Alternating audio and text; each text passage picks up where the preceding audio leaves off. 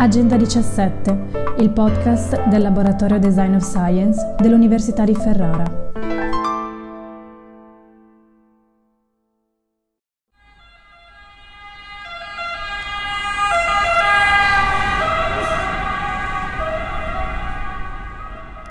«1973. A Napoli arriva il colera. All'ospedale Cotugno, che presto diventerà un vero e proprio lazzaretto, fra i medici in corsia vi è un giovane specializzando in malattie infettive, che la famiglia avrebbe voluto cardiologo, l'unico che parla inglese e che viene coinvolto nell'indagine in cui intervengono l'Organizzazione Mondiale della Sanità e il Centers for Disease Control and Prevention di Atlanta, tramite i medici in forza alla base NATO di Pozzuoli, vicina a Napoli. In questo episodio parleremo di epidemie e dell'obiettivo ONU per lo sviluppo sostenibile numero 3 Salute e benessere per tutti e per tutte le età. Ne parleremo grazie al racconto di Donato Greco ed Eva Benelli, autori del libro Le mie epidemie. Greco le epidemie le ha vissute sul campo per 50 anni. Donato Greco è medico specialista in malattie infettive tropicali, igiene e medicina preventiva e statistica sanitaria. È consulente OMS e componente del Comitato Tecnico Scientifico per l'emergenza Covid-19. Eva Benelli, giornalista, per 30 anni ha seguito e documentato le epidemie raccontate da Donato Greco. Ma cominciamo da quando tutto ebbe inizio.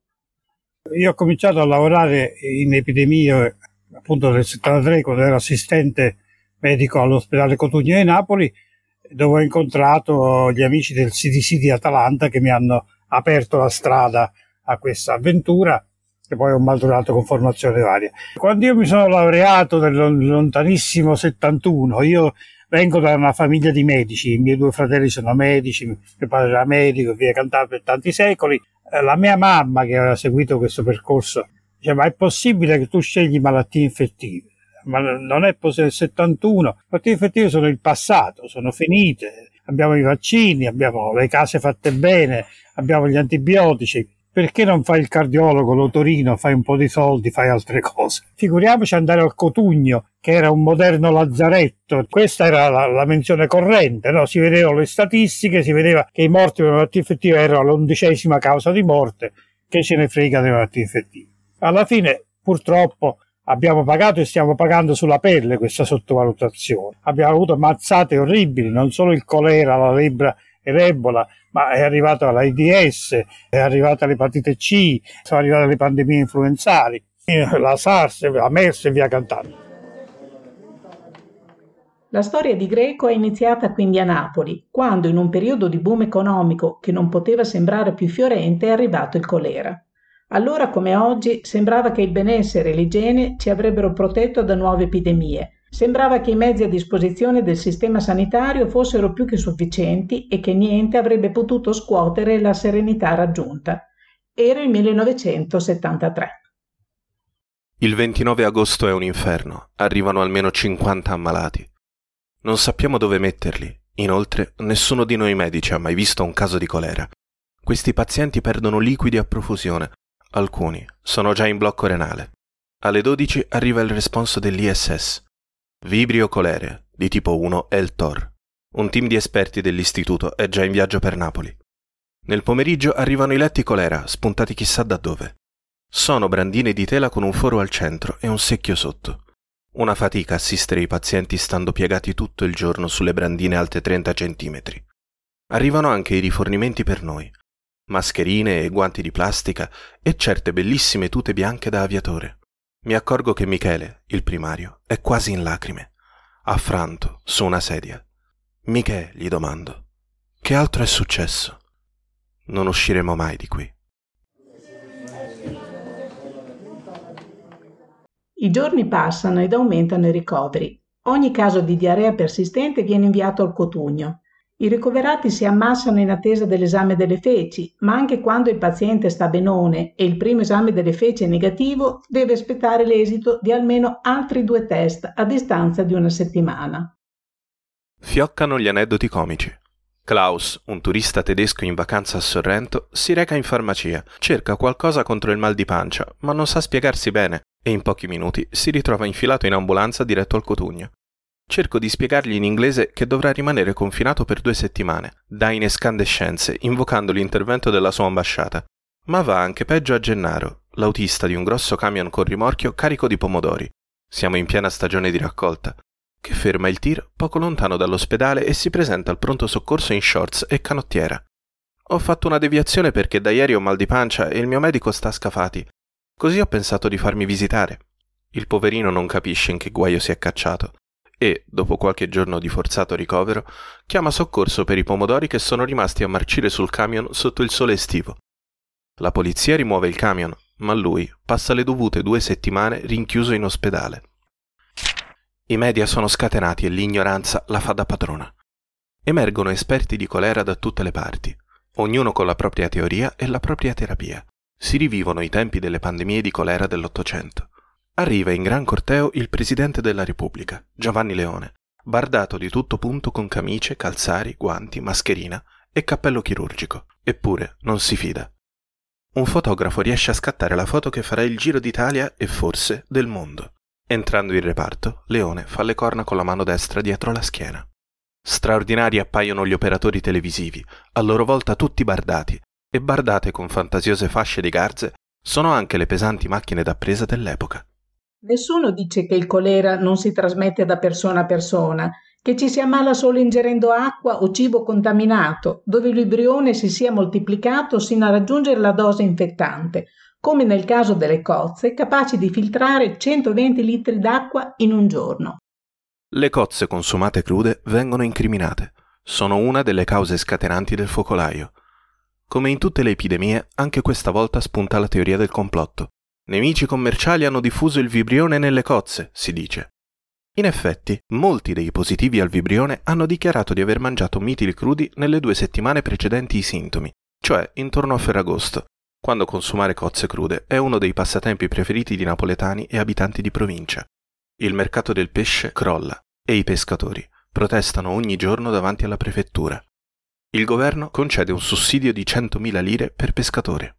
I napoletani sono affranti Vedere i militari picconare i barili che reggono le funi dove crescono le cozze proprio davanti al magnifico Castel dell'Ovo, medievale simbolo della potenza normanna, è spettacolo infame. D'altra parte, il fatto che in quello splendido specchio d'acqua sbocchi tuttora la cloaca massima di epoca romana era cosa nota, così come era noto il fatto che le cozze crescono meglio in abbondanza di materiali biologici. Ma il colera Napoli ha ben altre ricadute. Insieme a suggerimenti su diagnosi e terapia, da parte degli esperti internazionali si fa strada la proposta di condurre un'indagine sul campo per stabilire l'eziologia dell'epidemia che confermerà l'associazione fra consumo di cozze e colera. Lo studio verrà pubblicato da Lancet, una delle più importanti riviste mediche. L'esperienza sul campo, corredata da una ricca formazione scientifica a Londra, negli Stati Uniti e presso l'Organizzazione Mondiale della Sanità, fa crescere il giovane medico che diventa a sua volta un esperto, componente dell'Epidemiology Intelligence Service, poi consulente OMS, che lo porterà ad affrontare sul campo molte altre epidemie a livello nazionale ed internazionale. Nel contempo, in Italia, Donato Greco entra a far parte dell'Istituto Superiore di Sanità, dove nel 1977 nasce il Laboratorio di Epidemiologia e Biostatistica, poi Centro Nazionale di Epidemiologia, di cui diverrà direttore. L'esperienza con l'epidemia di colera a Napoli nel 1973 e il percorso successivo avevano creato anche in Italia una struttura in grado di affrontare le emergenze epidemiche, tanto sul territorio nazionale quanto all'estero. Più o meno una ventina di anni più tardi, il colera si ripresentò, con un focolaio sulle due coste del Mar Adriatico. Si cominciò in Albania per riproporsi a Bari, sede dell'ultima epidemia italiana di colera. Nel frattempo in Italia non mancano le epidemie da agenti vecchi e nuovi. Nel Casentino nel 1984 un episodio di peste bubbonica. Sì, avete capito bene, peste. Con le classiche manifestazioni che si scoprirà dovuta all'inquinamento di un acquedotto di montagna non sufficientemente protetto da parte di lepri di importazione infette con cui era stata ripopolata la zona di caccia. Ma vi sono anche delle new entry. La legionellosi, segnalata in Italia nei primi anni Ottanta fra gli ospiti degli alberghi della Riviera Romagnola, da allora ha dato vita a diversi episodi epidemici di polmonite, in ospedale, in case di riposo, in alberghi e condomini. Ancora una volta, l'uso del contesto ambientale da parte dell'uomo può rendere patogeno qualcosa che in origine non lo è. Tra i casi che si studiano e si approfondiscono non mancano le malattie trasmesse da alimenti. Si tratta di salmonellosi legate al consumo di uova contaminate in occasione per esempio di banchetti di nozze o di epatite A, come nel caso del consumo di cozze crude da parte di una bimba che ha poi trasmesso l'infezione ai compagni di scuola, di brucellosi legate al consumo di latte o formaggio non pastorizzato, o ancora di botulismo con un episodio del tutto nuovo, storico, legato al consumo di mascarpone mal conservato. Siamo a Caserta nel 1996. Gli episodi citati e altri simili contribuirono ad accelerare il processo di regolamentazione della sicurezza alimentare in Europa, che responsabilizza chi produce alimenti, lungo l'intera filiera, ad adottare un approccio di tipo preventivo tramite il metodo noto come HACCP, Hazard Analysis and Critical Control Point. Ma non mancano le chiamate dall'estero per un'epidemia di poliomielite in Albania nel 96, in Tagikistan il tetto del mondo nel 2000, quella poliomielite che non si riesce a sconfiggere completamente a causa di scelte geopolitiche che influenzano pesantemente le strategie di contrasto alla malattia e che spostano continuamente la deadline per la sua eliminazione. Come possiamo pensare che i germi abbiano una nazionalizzazione e nemmeno una localizzazione? Quindi è chiaro che malattie infettive in qualunque posto del mondo sono un rischio per il resto del mondo. Quindi diciamo, dobbiamo avere una visione globale ed essere pronti ad affrontare i rischi globali. Oh, dopodiché è chiaro che ci sono nicchie, caso della, della lebbra, in cui questi residui storici rimangono semplicemente per, per l'incapacità politica di allocare le risorse adeguate a debellare queste malattie, cosa possibile, come è stato fatto per per il vaiolo. La lezione della poliomielite è orribile, abbiamo dichiarato eradicabile nel 2000, io sono nella commissione di regressione dell'OMS da 37 anni, siamo a 21 anni di distanza, ci sono questi problemi e certamente ci stiamo dimostrando, come è evidente anche nel, nel Covid-19, complessivamente inadeguati. Nessuna illusione di fermare virus e batteri. A me viene da ridere quando penso alle barriere nazionali contro virus e batteri. Cioè, questa è fuori discussione. L'evoluzione cammina, ha sempre fatto così da quando l'uomo è nato, ma anche molto prima. Eh, ci ricordiamo che germi, virus, protozoi, batteri di tutti i tipi sono su questo pianeta da almeno 4 miliardi di anni e noi non arriviamo a campare più di 4 milioni di anni, quindi diciamo siamo loro ospiti, siamo loro ospiti, quindi loro continueranno a evolvere, però è chiaro che ci si può attrezzare meglio, come è già stato fatto, perché ricordiamoci che l'umanità ha avuto grande successo e sta avendo grande successo contro le malattie infettive, che fino a meno di cent'anni fa anche nel mondo ricco era la prima causa di morte. C'è una parola magica che, che l'Italia conosce poco, che si chiama preparedness, che è intraducibile, che non, non significa preparazione. Non basta il Boy Scout con, lo zaino pronto, ma significa un modello culturale, significa un'organizzazione sociale, significa un pensiero ad essere pronti ad, essere, ad osservare. A questa si aggiunge una seconda parola che è intelligence, anche questa non traducibile, che intendiamo non intelligenza, tutti abbiamo, grazie a Dio, intelligenza, ma, ma proprio la capacità analitica. E qui entra la terza parola dell'epidemiologia, che è l'epidemiologia analitica.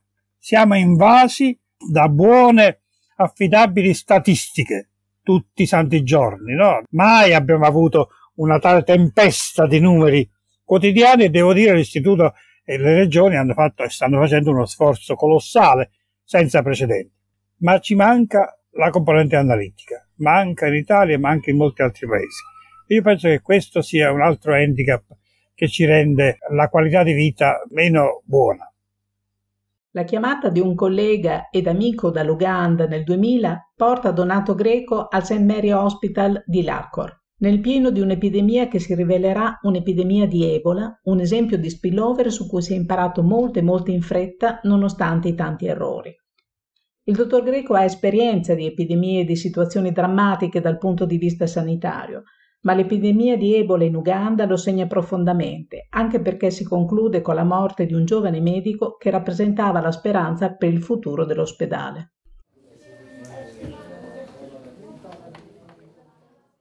Matthew è morto. Sento un grido forte, alto, prorompente, un grande grido disperato. L'ultima persona che poteva morire, chiunque altro, ma non lui. Mille ragioni, tutte le logiche, ogni motivo di giustizia, di opportunità, di amore. Non lui, non poteva essere lui. Era lui che insegnava come evitare la morte di Ebola. Non ha commesso errori di comportamento, sapeva benissimo cosa fare. Ebola l'ha scoperta lui, Ebola lui, l'ha fermata. Non fosse arrivato di corsa dal suo impegno di studio a Kampala, nessuno avrebbe identificato Ebola prima che devastasse l'ospedale e l'intera regione. Se Ebola è stata contenuta, è soltanto perché Matthew ha intuito, ha sentito qualcosa di strano. Chi ha ucciso mio fratello Matthew? Non certo la sua imprudenza, né la sua incapacità di difendersi. L'ha ucciso la sua vocazione, la sua totale dedizione agli altri, il suo consapevole e razionale vivere ai bordi della sopravvivenza, sulla lama della vita, col sorriso e l'allegria che non gli sono mai mancati. Nell'aprile 2009 il dottor Greco viene contattato da James Sepulveda, un collega del Centro di Malattie Infettive del Messico, preoccupato per una quarantina di casi di influenza grave ricoverati nelle ultime due settimane a Città del Messico, 15 in rianimazione con grave stress respiratorio, 21 già deceduti. Negativi gli esami per i ceppi virali circolanti. Inoltre l'epidemia stagionale di influenza era appena terminata senza caratteristiche diverse dagli anni precedenti. La stampa, anche la nostra, si scatenò immediatamente. Misteriosa epidemia in Messico, causata da un virus che uccide la metà dei colpiti. Evocare l'epidemia di influenza spagnola era inevitabile. In effetti, da tempo gli epidemiologi infettivi di tutto il mondo erano in attesa di una possibile seria epidemia causata da un nuovo virus influenzale. Le caratteristiche geniche di questi virus, infatti, comportano continue mutazioni che li ricombinano in nuovi assetti genici e che, periodicamente, determinano la comparsa di virus completamente nuovi. Da tempo l'OMS aveva allertato i paesi invitandoli a costruire piani pandemici, cioè dei piani d'azione per affrontare una possibile nuova influenza. Da febbraio-settembre 2009 l'influenza sostenuta dal serotipo AH1N1 colpisce oltre 100 paesi e l'OMS dichiara il livello pandemico 6, il massimo concepito. Una miriade di fake news sulla pandemia dilagarono rapidamente. Dall'origine artificiale del virus creato in laboratorio dai cinesi per colpire l'Occidente, un classico ricorrente rivisto anche con Covid-19, alla critica all'OMS rea di sopravvalutare il rischio pandemico, alla inesistenza di una pandemia, alla rincorsa ai più disparati rimedi. Quello che emerge è una percezione di una pandemia mancata, un allarme generalizzato, ma non giustificato dalle reali dimensioni dell'evento e del suo impatto. Insomma, anche allora una infodemia, che sottolineò pesantemente la carenza di una efficace strategia di comunicazione delle istituzioni sanitarie. Il ritardo e le perplessità sul vaccino ebbero come conseguenza una scarsa copertura vaccinale. Il personale sanitario italiano non arrivò al 15%, rendendo la vaccinazione ininfluente sul percorso epidemico a posteriori i dati confermano che si era trattato invece di una vera pandemia, un virus totalmente nuovo, che in due mesi aveva colpito i sei continenti, che aveva una morbosità alta e una letalità non inferiore a quella dell'influenza stagionale. La moderata letalità può essere attribuita al fatto che fu colpita soprattutto una popolazione giovane, mentre meno colpita fu la popolazione anziana, verosimilmente grazie ad antiche memorie immunitarie acquisite durante analoghe epidemie influenzali degli anni 60. Il virus responsabile di Covid-19 invece è nuovo e non sembra esistere nella popolazione mondiale alcuna memoria immunitaria protettiva causata da virus confratelli dell'attuale che possa contrastare significativamente l'andamento naturale dell'infezione. Nonostante i vaccini preparati a tempo di record, la comparsa continua di varianti fa prospettare uno scenario futuro di convivenza con il virus. Dunque, che fare? Abbiamo avuto un'epidemia tremenda mai vista prima nemmeno nei miei 50 anni descritti nel libro ci sono esempi di questo tipo. Questa è stata una catastrofe unica, il cui unico riferimento può essere la spagnola del 18.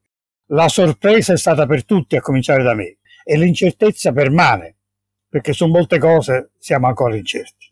L'epidemia eh, non finisce qui, però abbiamo avuto alcuni miracoli della scienza, come la diagnosi immediata. Fare una PCR pochi anni fa era una cosa specialistica di pochi laboratori in Italia. Oggi facciamo la PCR dal tabaccaio, dal salumiere, dal farmacista. Avere un vaccino significava dieci anni di lavoro, significava dieci anni. Adesso abbiamo avuto un vaccino in due mesi, quindi obiettivamente abbiamo dei, dei vantaggi straordinari, capacità scientifiche straordinarie. L'intervento di sanità pubblica col supporto dell'epidemiologia può aiutarci a programmare una convivenza responsabile e attrezzata? Eh, l'epidemiologia analitica è fondamentale.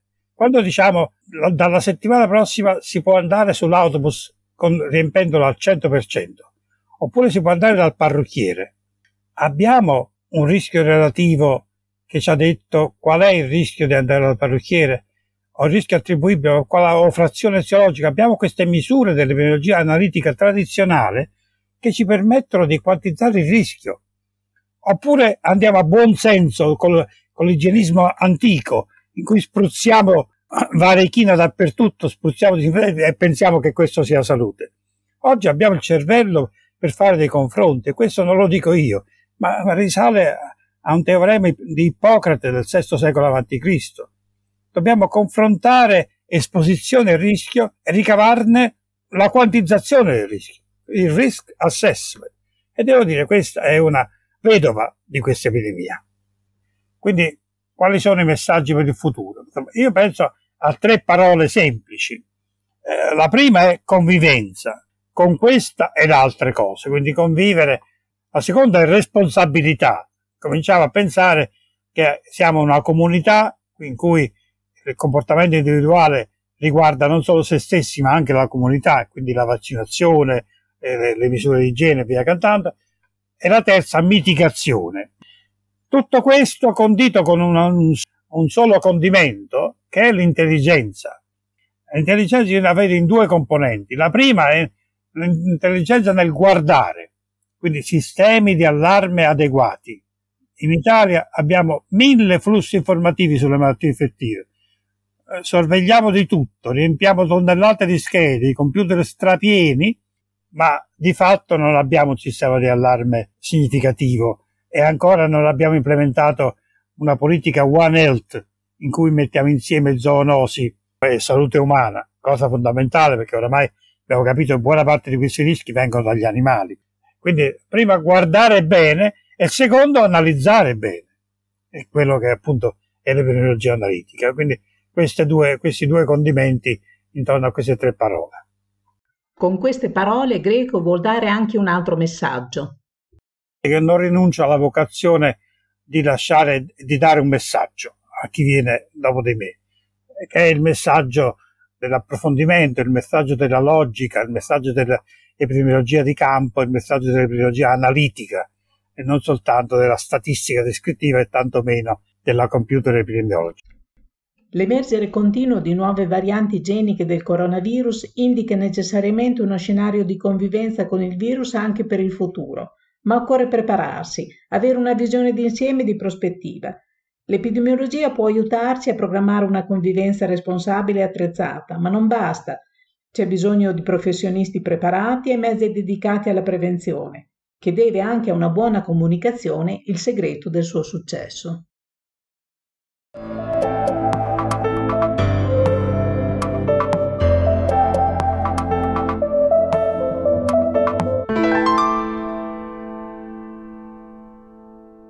Grazie per aver ascoltato il podcast Agenda 17. Per altri contenuti potete trovarci sul sito agenda17.it.